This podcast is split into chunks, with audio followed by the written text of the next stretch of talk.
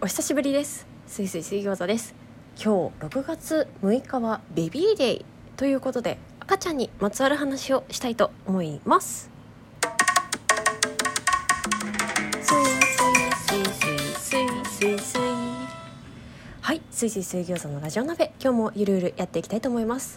タイトルはこちらですね。職場に不機嫌な人がいて怖い？怖くないんですよってことで。はい。赤ちゃんにまつわる話と言いつつもこれは職場で働く全ての皆さん、うん、あとは職場で働いてなくても周りに不機嫌をまき散らす人がいるという方にもぜひぜひ聞いていただきたいなと思っております。えっとですね私が働いてきた職場って本当にいろいろあるんですけれども現場がいろいろ変わっても、まあ、やってることは大体一緒なんですけど不機嫌な人って必ず一人いるんですよね絶対います不機嫌な人具体的にはでっかい独り言とかため息とか舌打ちとかで不機嫌を周囲に当たり散らかしていく人ですね。これから不機嫌さんって略しますね。なんで不機嫌さんになってしまうのかっていうのはこれ自戒を込めて言わせてください。赤ちゃんになってるんです。赤ちゃんになってるの。自分で解決できないことを誰かに解決してほしい。でもその誰かはいない。だから不機嫌さんの悪態を訳すとこうなります。うんうんうまくいかないよわかんないよ。もうやだ。やりたくないよできないよ。はい。こうやって子供みたいに泣くわけにはいかないですよね。我々大人ですから。だから大人になってから覚えた悪態をついているわけです。そっちの方がなんかちょっとかっこいいと思っているのかもしれません。知らんけど。でだ。赤ちゃんになって問題が解決するか。これは微妙なんですよね。大体は赤ちゃんになっても問題は解決しないんですよ。だって大人だもん。問題は自分で解決するっきゃないですよね。って思うじゃないですか。でも過去に赤ちゃんになって問題が解決したっていう成功体験があったとしたらそしたらちょっと分かんないですね。成功体験っていうのは具体的に何かっていうとこうですねたまにいるんですよ。聖母のように優しい人が「どうしたの？何かあったの?」ああなるほど。よしよし。そうなのね。それはねこうすればいいんだよ。こうしてこうしてこうすればいいのよ。ほらできた。とかああできないんだったらじゃあ私が引き取っておくから。あなたはこれをやっておきなさい。って解決してくれた。ことが何回もあるみたいな時ですね。そんな時には問題が解決するかもっつって悪態をついてる可能性もあります。本当ね「ママうー」って。はい。え？もうこんな時にこんなところでこんな名曲を使いたかないですけど要はもう「ママ」ってなってる状態なんですよ。不機嫌さんもう不機嫌ちゃんでいいですかね。あの不機嫌ちゃんはもう「まあまあ」ってなってる状態だから。だからまあああ泣いてるなって思えばいいだけなんですけどとはいえですね不機嫌ちゃんの近くにいる人はかなりしんどいんですよね。えこれ私聖母にならなきゃいかんのか？なんで泣いてるの？私があやさないといけないの？わ私の育て育育て方が悪かった？えちょっと噛んじゃった。私の育て方が悪かった？みたいな。ね。嫌になっちゃいますよね。いやあなたあやさなくて大丈夫です。魔法の言葉授けたいと思います。それはねお母さんが何度も言ってた。これです。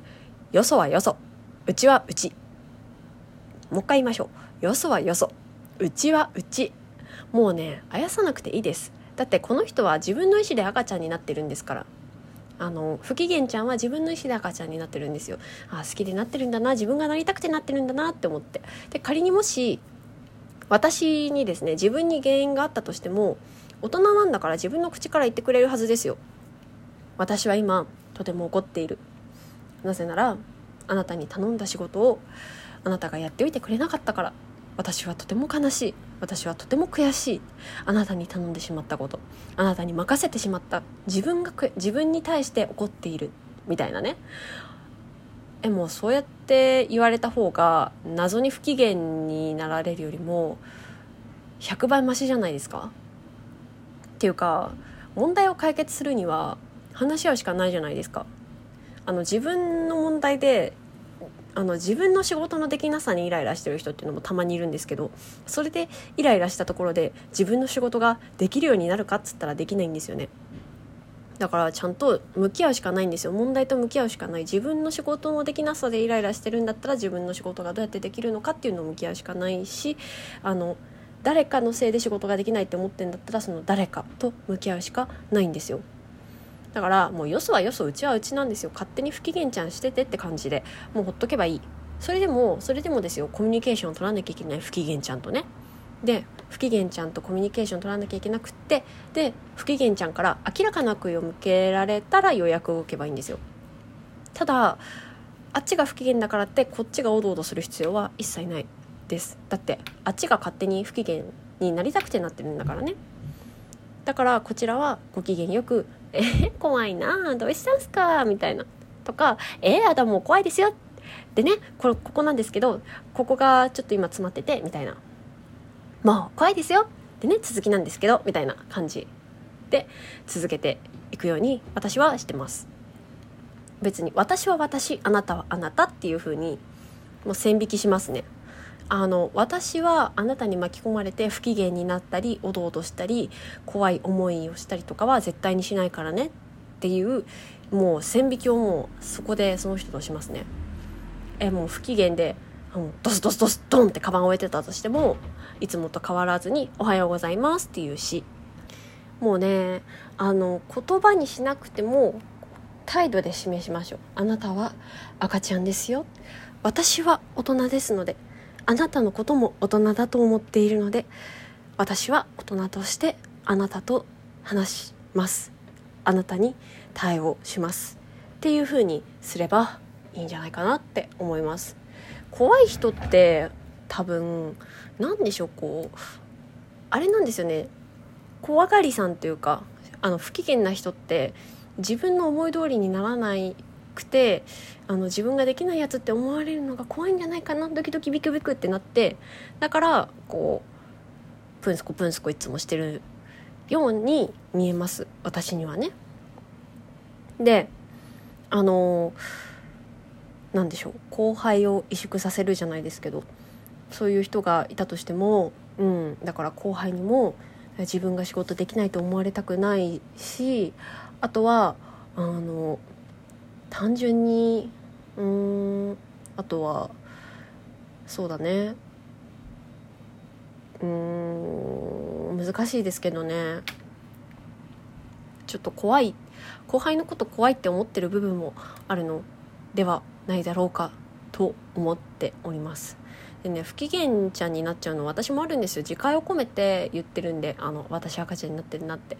だからあのー、何でしょう。不機嫌だなって自覚した時には自分で自分をあやすようにしてますね。私も。うんとね。具体的にはあ不機嫌になってるなって時はだいたいお腹空いてるか眠いか頭痛いかなんですよ。であの昔は PMS 生理前とかはすっごいイライラしてたんですけどんでもねあのピル低用量ピルを飲んでから PMS の症状がなくなったのでそれはすごい助かりますね。うん。何でしょう。心の波があのないだというか穏やかに過ごせるようになりましたね。生理前でも。だからそういう薬に頼るのもいいですし頭痛いも薬に頼りますしあとはお腹すいたとか眠いはあのトイレに行って仮眠するとか。あんま褒められたもんじゃないですけどね。トイレに行って仮眠するとかあとはお腹すいたんだったらあのデスクにおやつとか入れておいて私最近おやつにドライイチジク食べるのハマってるんですけどドライイチジクをもそもそ食べたりとかしてまあ空腹をなんだろう感じないようにとかまあドライイチジクはなしだろうってなったらアメちゃんとかでもいいですしね。飴食べたり、うんと、あとはガムなんかもいいですね。ガムもまあだから噛んでるからお腹は膨れないけどとりあえず噛むことでね何でしょうここごまかすじゃないですけどお腹すいたのごまかすぐらいのことはできるんですよガムで。まあ、お腹は膨れないからそれはそれとしてまた別におにぎりとか食べた方がいいんですけどまあね時間がないとかあのコンビニ行けないよっていう時はガム噛んだりアメちゃん舐めたりしてあの自分のご機嫌は自分で取るようにしていかないとなって思ってますね。で自分が不機嫌ちゃんになってたらなんで不機嫌なのかなっていうのを考えてで例えばあの周りに人がいたとしてああってなってたらあこれはあの例えばね私在宅勤務でめっちゃうまくいかないこのテストどうしようってなってた時とかにあ今私はあの怒っているように見えるかもしれないけど怒ってないからねって。あの怒ってるのはあのテストのせいであって犯人のせいじゃないからねって。犯人のせいで怒ってるわけじゃないからっつって。で後でごめんなさいしますね。ごめんねあの時は怖かったよねって。ね、怖かったってなるから「おおよしよし」って感じで。あの絶対に、えっと、あなたのせいじゃないよっていうのを伝える。不機嫌なの不機嫌だったけどごめんねって。でもそれはあなたのせいじゃないからねっていうのを必ず伝える。不機嫌ちゃになっちゃったとしてもね。それが大事なんじゃないかなって思いますね。うん。自分がね赤ちゃんになってしまうということをね自覚した上で不機嫌ちゃんにならないように私たちも大人として振る舞っていけたらなと思います。ベビーデイにかこつけてこんな話をさせていただきました。てなわけで今日のところはこの辺で。じゃあ皆さん。えー、これ締めの挨拶なんかいいのあったら教えてください。あのラジオトークの公式アプリとかのお便りを送るってできるんでそこからねあのお便りとかあとギフトとかいろいろ送ってもらえることができるんでお待ちしてます。それじゃあねまた今度お会いしましょう。